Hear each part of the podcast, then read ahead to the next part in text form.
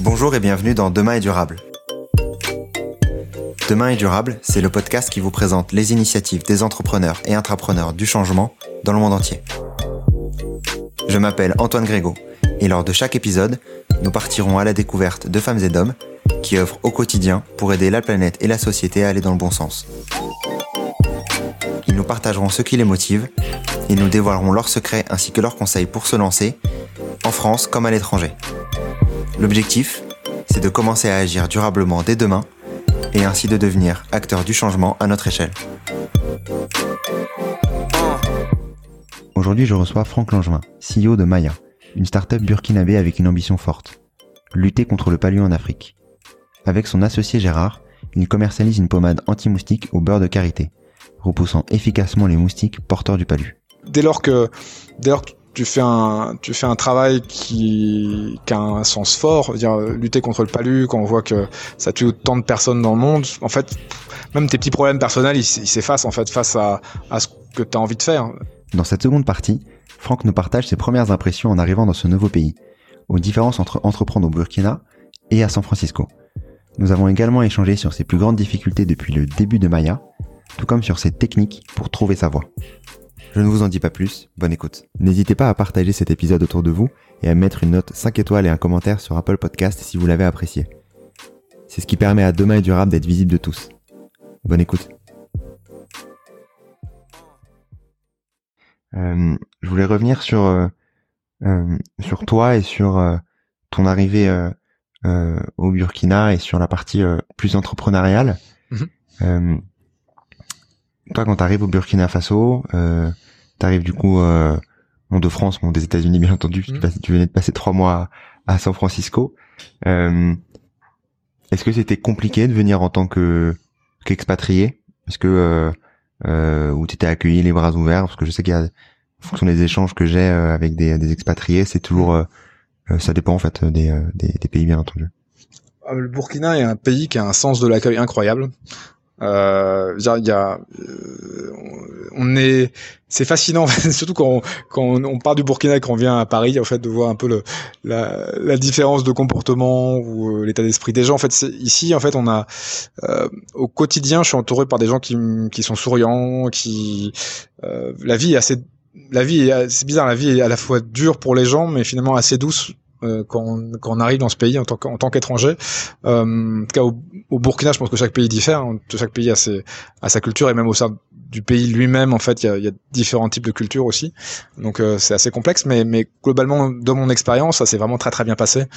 J'ai été très bien accueilli. Euh, les gens, j'ai jamais eu j'ai jamais, je me suis jamais engueulé avec une seule personne ici. Euh, ça, pourtant, je suis pas non plus qu'un bisounours, hein, mais mais euh, mais franchement, dû m'engueuler qu'une seule fois il y a trois ans avec quelqu'un et c'était c'était un Ivoirien en fait une personne de la Côte d'Ivoire c'était même pas un Burkinabé. Donc euh, donc non non les les, les j'ai jamais eu euh, je me suis j'ai jamais eu de tension de, de, de mauvais regards ou de franchement c'est c'est un c'est un très beau pour ça, en fait, je pense que le Burkina, les gens connaissent pas souvent ce pays. Même moi, j'ai dû même peu chercher sur une carte quand j'ai quand j'ai découvert le projet Maya, je veux dire euh, euh, le projet sur lequel je travaille au départ, j'ai dû un peu le chercher sur une carte où se trouvait le pays. Donc, euh, je ne ferai pas la morale à, quiconque de pas savoir où se trouve le Burkina Faso. Comment c'est au, au nord de la Côte d'Ivoire et en dessous du Mali pour faire très simple. Et euh, mais mais il y a, y a une magnifique culture d'ouverture, de, de tolérance aussi. C'est un pays qui, qui même s'il y a une vraie crise avec, le terrorisme actuellement dans le pays, euh, il y a un million de déplacés. Il y a beaucoup de gens en fait qui mangent pas à leur faim dans, dans le pays. malgré ça, en fait, si on regarde uniquement, si on devait regarder uniquement les médias, on se dire mais quel pays, quel enfer c'est ce pays. Mais euh, mais en fait, quand on y est, euh, les choses sont très très différentes quoi. On a voilà, donc c'est voyager, si c'est le conseil. N'hésitez pas, en tout cas, dans cette dans cette partie du pays, c'est de, de, du monde, c'est ça peut être, euh, c'est des belles, c'est des belles expériences. Après, faut aimer la chaleur. Après, faut aimer la chaleur. Parce que, quand je suis arrivé en novembre, en fait, le, le vol arrivait, genre, il devait être minuit et je crois qu'il faisait 32 degrés ou 33 degrés et je suis arrivé mais on dit mais Franck c'est la période froide j'étais là ok il fait 33 degrés la nuit et c'est la période froide, d'accord. Donc j'ai mis le, le, truc le plus dur, c'est que j'ai peut-être mis une semaine, dix jours à m'habituer à la chaleur. Euh, veux dire, euh, j'arrivais pas à travailler quoi. J'avais mal au crâne en arrivant. J'arrivais pas du tout à me concentrer en fait, euh, juste avec un ventilo. Et quand il fait, parce qu'on est tellement habitué à, à, travailler avec des températures plus plus, basses, euh, j'ai dû, voilà, les, les, premiers jours, je, mon cerveau n'était pas là en fait. Mon cerveau était, était à nouveau était ailleurs, mais il n'était pas au Burkina. Et il a fallu que je m'habitue un peu à la chaleur pour commencer à, réussir à travailler euh, avec ces contraintes là quoi. Ça c'est je pense que c'est c'est la contrainte pour moi en tout cas à titre personnel un peu difficile parce qu'on a des euh, on, ouais on n'est pas du Sahel quoi. On est dans quasiment dans le niveau du Sahel donc les, les températures sont forcément élevées.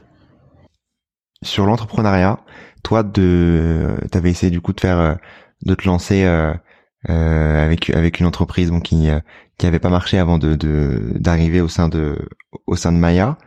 Euh, quels sont pour toi les les facteurs clés qui euh, euh, pour justement euh, se lancer dans dans l'entrepreneuriat pour arriver à, à, monter sa boîte?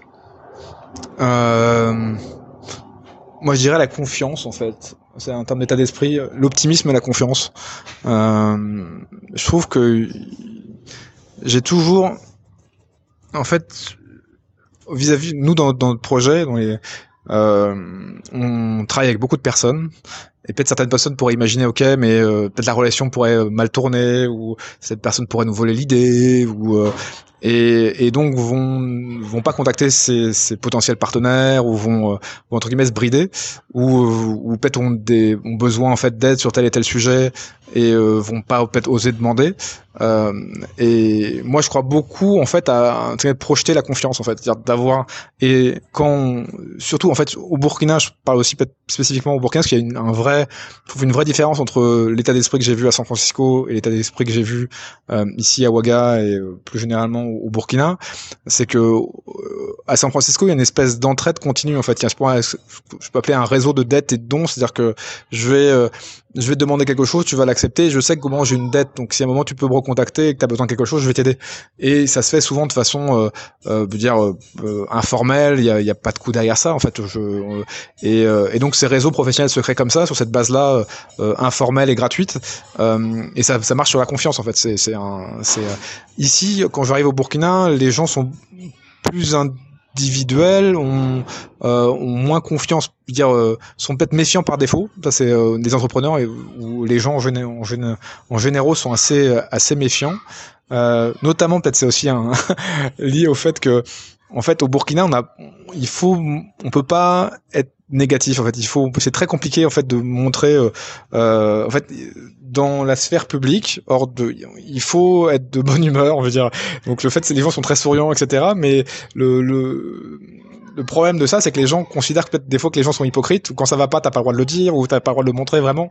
Donc les gens sont un peu méfiants des autres en disant euh, cette culture-là, en fait, de la positivité, fait qu'on sait pas vraiment positionner les gens, on sait pas si les gens sont, sont véritablement euh, vrais ou pas, et on arrive. Donc il y a un peu de méfiance ici, du fait. Et, j'ai vu en fait la différence entre cet univers en fait de euh, à San Francisco où il y a une entraide en fait par défaut mais qui est une entraide où les intérêts sont bien connus. Bien, si tu, si, mhm. si je t'aide, si tu m'aides, je vais t'aider. Mais euh, où est arrivé au Burkina où il y avait, euh, je pense, il y a, il y a euh, culturellement, je trouve, un, de la méfiance entre les individus. Et quand, quand on est entrepreneur, en fait, il y a, il y a cette tendance à pas à pas euh, avoir des difficultés à collaborer euh, avec d'autres avec d'autres organisations, d'autres personnes, etc. Euh, ça, c'était un vrai un vrai changement de, de culturel entre les deux pays.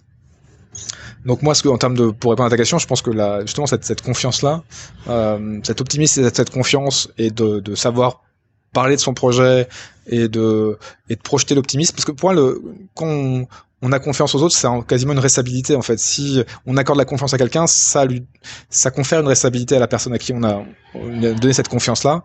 Euh, et généralement, ça fonctionne. Moi, de mon, de mon expérience, ça fonctionne très bien.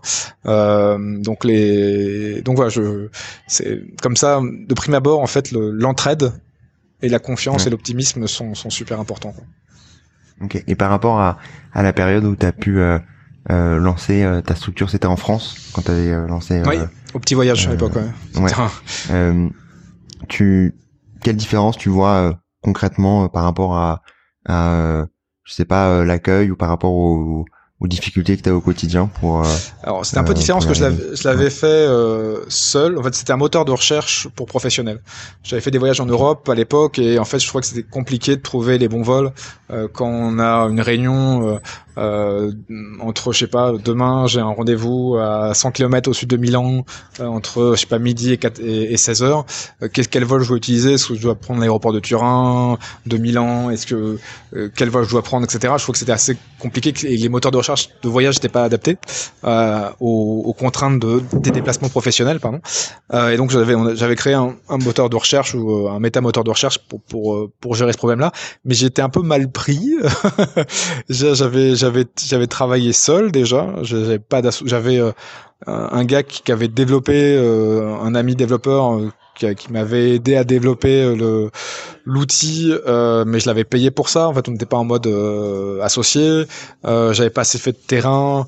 j'avais pas j'avais pas prototypé rapidement finalement les solutions. Bon, maintenant j'ai eu pas mal d'écueils, euh, j'ai fait beaucoup d'erreurs et je vois maintenant la différence que c'est que de travailler euh, ici au Burkina, de travailler à deux surtout et avec une personne à qui avec qui je m'entends extrêmement bien, euh, ça, ça fait toute la différence. Quoi. Le fait de pouvoir échanger, le fait de, en, fait, on est constamment en train de discuter. C'est, en fait, c'est 50 discussions continues en fait avec mon associé, euh, et c'est génial. En fait, c'est euh, intellectuellement, c'est super intéressant, euh, et ça, clairement, j'avais pas ça dans mon ancien projet, quoi. Et euh, voilà. Et après, le fait aussi d'avoir du sens, d'avoir encore plus de sens. Et, en fait, dès lors que, dès lors que tu fais un tu fais un travail qui, qui a un sens fort, dire lutter contre le palu quand on voit que ça tue autant de personnes dans le monde, en fait même tes petits problèmes personnels ils s'effacent en fait face à à ce que tu as envie de faire. Et euh, donc t'as dans dans les faits moi j'ai divisé mon salaire par 20 en, en, faisant ce choix en fait entre mon,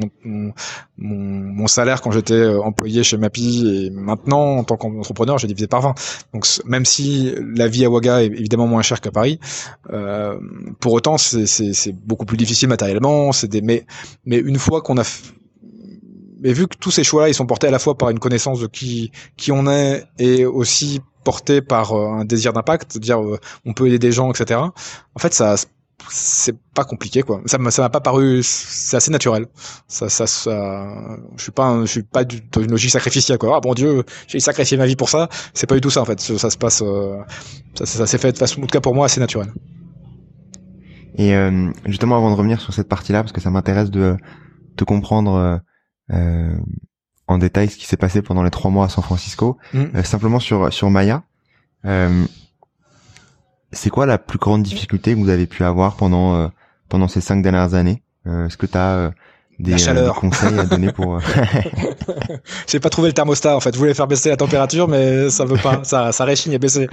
Euh, non, mis ça de côté, peut-être la plus grosse difficulté, bah, c'est quand même qu'on est une start-up euh, africaine, quoi. Euh, une petite, euh, et c'est compliqué de trouver des financements.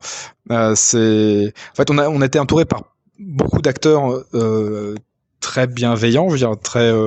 on a fait beaucoup de recherches, donc on a on a amené à faire de la recherche avec des acteurs africains, européens, avec des parfumeurs, avec des beaucoup de labos au, au palu.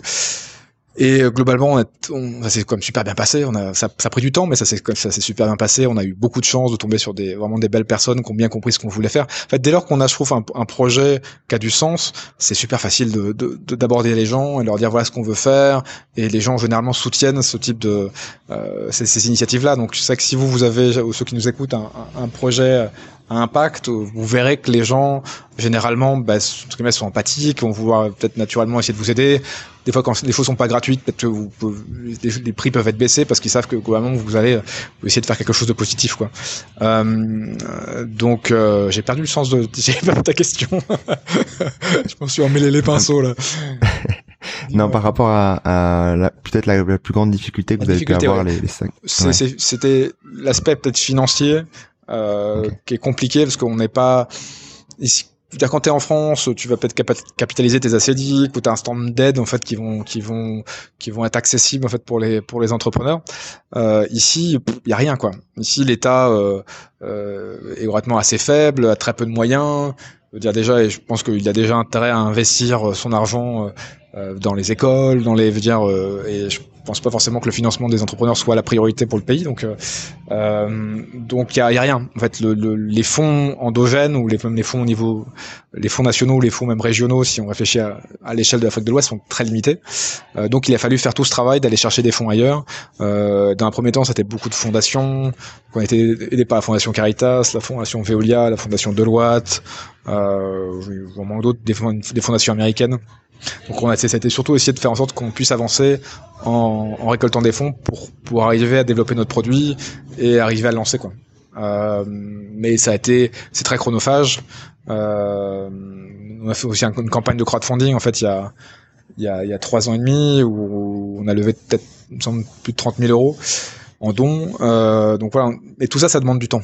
Euh, et donc ça te ralentit aussi parce que forcément tu vas pouvoir mener tes études ou avancer tant que t'as pas l'argent. Donc il faut c'est, c'est, mais de fait, c'est un peu comme il y a un effet domino aussi, c'est-à-dire que le plus dur est au début. Donc pour ceux qui commencent aussi, il faut vous dire que euh, peut-être trouver, euh, arriver à avoir la confiance du premier acteur, c'est le plus difficile. Après, quand, quand euh, tu vas voir une fondation et que tu as déjà eu trois fondations qui t'ont aidé et que peut-être même te refinancent à nouveau parce qu'elles ont confiance en toi, bon, ben, le plus dur a été fait, quoi. C'est donc il faut il faut arriver à créer ce, cette, cet enchaînement, cette, cet effet domino. Euh, et le plus difficile, c'est le, c'est le premier, quoi. Ok. Euh, je voulais revenir du coup sur euh, sur euh, tes trois mois à San Francisco, euh, sur la manière dont tu as pu faire pour arriver à, à justement on va dire trouver une voie bien entendu j'imagine que chaque personne a ses réponses et chaque personne a sa manière de faire mais comment est-ce que toi t'as fait? Peut-être que ça pourrait inspirer les euh, personnes qui écoutent euh, Moi, j'avais un. L'idée, c'est que je me levais le matin. Alors, j'étais un peu au sud de San Francisco. Euh, je me levais le matin et je commençais par écouter. J'avais deux à trois conférences TEDx que je regardais, ça mais de façon dans des domaines totalement différents. Euh, pour m'ouvrir un peu l'esprit, j'aimais bien. Euh, j'ai même monté un, une conférence TEDx ici en fait euh, au Burkina, la première conférence TEDx quasiment dans le Sahel, parce que tellement j'aime bien ce, ce format-là. Et, euh, et on, ça, ça me permettait de m'inspirer. En fait, le matin, on disait, je, voilà, je vois plein de des gens inspirants dans plein de domaines différents pour m'ouvrir l'esprit. Sur, euh, j'ai fait, euh, je faisais de la méditation, euh, donc j'avais, j'ai un peu découvert la, la méditation de pleine conscience là-bas, et j'en ai, donc il y avait des centres de méditation, donc j'allais, je découvrais un peu, et je, ça, ça m'a c'était vraiment une vraie révélation pour moi. J'ai vraiment beaucoup aimé ce, ce, ce type de pratique que j'ai essayé de perdre. Là, j'ai un peu arrêté pour être à fond. Faut que je reprenne. mais euh, mais ça m'a beaucoup aidé en tout cas à, à déstresser aussi, à, à m'ouvrir en fait l'esprit. Et euh, j'avais des rencontres. En fait, vu comme je disais, à San Francisco, c'est assez facile de, de, voir les gens euh, et de les rencontrer. Donc, je, je demandais, je, les contactais via LinkedIn et, et, je, et je faisais des rendez-vous avec eux.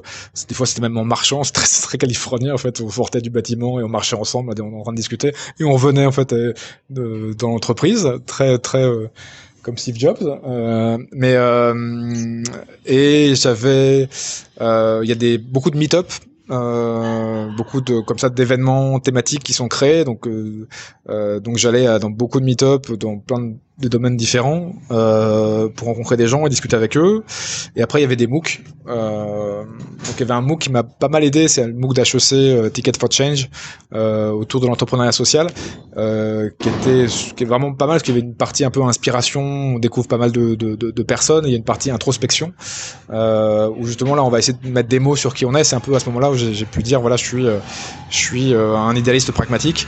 Euh, c'est grâce entre guillemets avec ce, avec ce MOOC d'HEC Ticket for Change que, que j'ai pu mettre des mots et, me définir entre guillemets. Et ça a été une fois que une fois que c'est fait c'était c'était après c'est un peu arrivé naturellement. C'est vraiment ce que j'ai j'ai découvert le, le, projet de, de, Gérard euh, peut-être deux ou trois jours après avoir mis une mettre mis une étiquette sur le front quoi. Et en fait après c'était genre euh, ok c'est bon c'est ça. En fait j'ai même pas réfléchi. C'était genre ok c'est une évidence. Ce truc là c'est génial. Ça c'est on est à 10 milieux de ce que je sais faire mais c'est tellement c'est tellement intéressant que ok on, y va quoi. On, on, se jette. Mais ça que ça aurait été beaucoup plus compliqué de le faire. Je me serais posé beaucoup plus trop de questions si j'avais pas fait ce travail d'introspective d'introspection euh, auparavant. Et toutes les personnes que tu euh, que tu rencontrais, les meet-up, etc. C'était la même image que que les que les conférences TEDx que t'écoutais le matin, c'était vraiment sur plein de thématiques pour t'ouvrir t'ouvrir les, les chakras peut-être pas toutes les thématiques du TEDx quand même, mais pas mal, ouais, pas mal différents. Juste, euh, après, ça tourne quand même beaucoup de, autour de la technologie quand on est sur place. Il y a, dans cette zone-là, c'est quand même très technologique. Mais ouais, j'allais sur des, des sujets que je connaissais pas. Euh, euh, il y avait des choses en psychologie, euh, il y avait des choses. Euh, donc j'essayais de, de, de m'ouvrir les chakras en fait, et essayer de. Après, il fallait quand même ça m'intéresse. Hein. J'allais quand même pas m'inscrire à un meet-up qui sur. Euh, mais ouais, hein, j'essayais justement de. de ça m'a. J'avais fait une formation avant à Stanford, en fait, un certificat en innovation en 2000, deux ans auparavant, et c'est une formation en ligne. Donc j'avais pas, j'avais été à, à San Francisco, mais les cours avaient été faits en, ligne. Et je me rappelle, il y avait j'avais entendu un, un alors je sais plus son nom, euh, un gars qui travaillait, c'était dans les cours de design thinking, en fait, dans les cours d'innovation, un gars qui disait, en fait, moi, euh, quand j'arrive dans une, dans une, euh, un magasin de, magasin de journaux, en fait, vas-y en français, j'ai peur de pas, il y en a pas ici, le magasin de journaux, donc, euh, je, donc là, je vais prendre en fait le journal le plus à gauche du rayon, quel qu'il soit je, je, regarde et je prends systématiquement le journal le plus à gauche et euh, pour m'ouvrir en fait euh, pour m'ouvrir l'esprit. Donc euh, ça va être un ça va être un journal sur l'équitation. Je connais rien l'équitation je vais l'acheter quand même.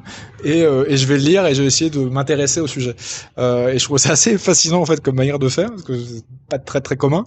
Mais c'est un peu dans cette idée là en fait d'essayer de dire de s'ouvrir l'esprit et d'aller vers des choses qui sont pas vers lesquelles on va pas naturellement ou qu'on connaît pas ou et et c'est un peu à ma toute petite échelle ce que j'essayais de faire euh, quand j'étais à San Francisco, c'est d'aller euh, d'aller vers des gens ou d'aller vers des domaines que je connaissais pas. Peut-être qu'en essayant de voir euh, si ça, si, en fait, l'idée c'est aussi de sentir émotionnellement est-ce que c'est un truc qui me parle ou pas, quoi? Est-ce que, est-ce que ça vibre, est-ce que je vibre ou pas, est-ce que, et c'est un peu ce que j'ai fait aussi avec le domaine de l'entrepreneuriat social, c'est que je voulais savoir déjà est-ce que, en rencontrant des gens un peu dans ce domaine-là, est-ce que est-ce que je me voile la face? Est-ce que je suis en train de Est-ce que c'est un truc qui me correspond vraiment? Et entre guillemets j'ai une espèce de vibration qui me dit euh, ou euh, de, de, certitude en fait que c'est que c'est le bon euh, le, le, bon domaine? Ou est-ce que je fais ça pour mon ego quoi? Je fais ça genre pour me pour, parce que j'ai besoin de valoriser socialement, j'en sais rien, ou je fais ça pour les mauvaises raisons. Euh, et ça, je pense que c'est, c'est un peu émotionnel, quoi. Un moment, on, le ressent ou pas, quoi. Si c'est trop rationnel, c'est, c'est pas bon, quoi. Si c'est émotionnel, si à un moment on dit, ok, là, je, bizarrement, je commence, j'ai vraiment envie et que je le rationalise pas trop, je pense que c'est, on est sur le bon chemin, quoi. Ouais, totalement. Euh, avant de terminer, je voulais avoir un peu ton, ton point de vue sur euh, tes, euh, tes conseils sur euh, des contenus que tu as pu lire récemment, sur peut-être sur le, le social ou sur même autre chose, l'écologie, qui t'ont marqué et que, que tu souhaiterais partager, qui, qui pourrait marquer du coup les, les auditeurs d'avoue que je, je j'essaie de regarder pas mal je lis pas mal d'articles sur LinkedIn ou sur euh, ou euh, sur les réseaux sociaux donc je suis plutôt j'ai pas forcément une lecture mais je en étant en voyant un peu justement cet écosystème de personnes qui travaillent dans l'entrepreneuriat social je suis assez fasciné par euh, par comment cette ce groupe de personnes grandit se structure essaie d'imposer aussi, euh, euh, je pensais à, à, The Move qui s'appelait maintenant Mouvement Impact France. Euh, comment comment ils essayent justement maintenant même de, de d'influencer d'influencer les politiques euh, justement et même d'être un, contrepoids à, à, à une, pensée un peu standard de, de l'économie euh, comme qui peut peut-être être poussée par le Medef notamment euh, donc je suis euh, je j'ai pas j'ai pas vraiment de, de, de de, de, un bouquin spécifique ou une lecture spécifique, parce que finalement je, lis beaucoup, des fois trop vite malheureusement. Euh, mais euh, mais globalement, quand on reste, quand je vois cet univers-là, en fait, moi je suis assez comment fasciné par par par le dynamisme et ça me donne. Je suis malheureusement loin de tout. Je suis loin euh, étant au Burkina et je suis et euh, je suis plutôt moi dans l'univers des entrepreneurs euh, sociaux ou des entrepreneurs en général euh, au Burkina, mais, mais en tout cas, je suis fasciné par, par la manière dont les choses se passent euh, en France. Je sais pas comment ça se passe dans le reste de l'Europe, mais je, je, je, suis fasciné par, par, par tout ce qui se passe et, et bah, bah, j'ai hâte de peut-être quand je reviendrai en France, je sais pas quand est-ce que je retournerai en France, mais de d'essayer de, contribuer aussi à ma petite échelle là-dessus, quoi, sur, sur ce sujet-là et faire que il y ait de plus en plus d'entrepreneurs sociaux, de plus en plus de gens qui, euh, qui se disent, ok, bah, je peux je peux essayer d'avoir un impact positif avec mon travail au, quotidien quoi c'est pas censé euh, voilà pour moi c'est un peu en fait pour moi c'est un peu une évidence qu'une entreprise pour moi elle est euh, elle doit créer de la valeur en fait. On revient à quelque chose de normal en fait, une espèce de normalité. En fait, c'est pas, c'était peut-être ce qu'on a vécu auparavant était, était, exceptionnel. Et il faut peut-être revenir à des choses beaucoup plus, euh, euh beaucoup plus sages. Ok, ça va très clair. Euh, bah, je te propose euh, d'en rester là. Je voulais te remercier pour ton temps, encore une fois, Franck. Si on souhaite te contacter et, et si on souhaite te contacter, comment est-ce qu'on peut le, le faire? Bah, Peut-être le plus simple, c'est sur LinkedIn, je pense. Donc Franck Langevin euh, et me de faire une demande de connexion et euh, que j'accepterai évidemment.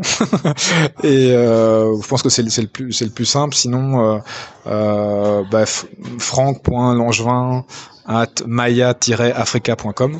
Euh, voilà, c'est un peu long à dire oralement, mais voilà donc pas du tout hésiter à me contacter. Si euh, même des gens ont des, des, des projets personnels euh, qui euh, je suis toujours très très ouvert pour en discuter. S'il y a une logique africaine en plus c'est encore mieux parce que je pourrais peut-être échanger sur sur l'expérience ici. Ou le peu que je connais en fait au Burkina ou en Afrique de l'Ouest je serais très heureux d'échanger d'échanger avec ces personnes là donc voilà. N'hésitez pas. Moi je suis je suis dispo et tout très très content de pouvoir échanger merci beaucoup Franck merci d'avoir écouté cet épisode si vous l'avez aimé, n'hésitez pas à laisser un avis 5 étoiles sur Apple Podcast et à vous abonner à ma newsletter. Le lien est dans la description. À très vite.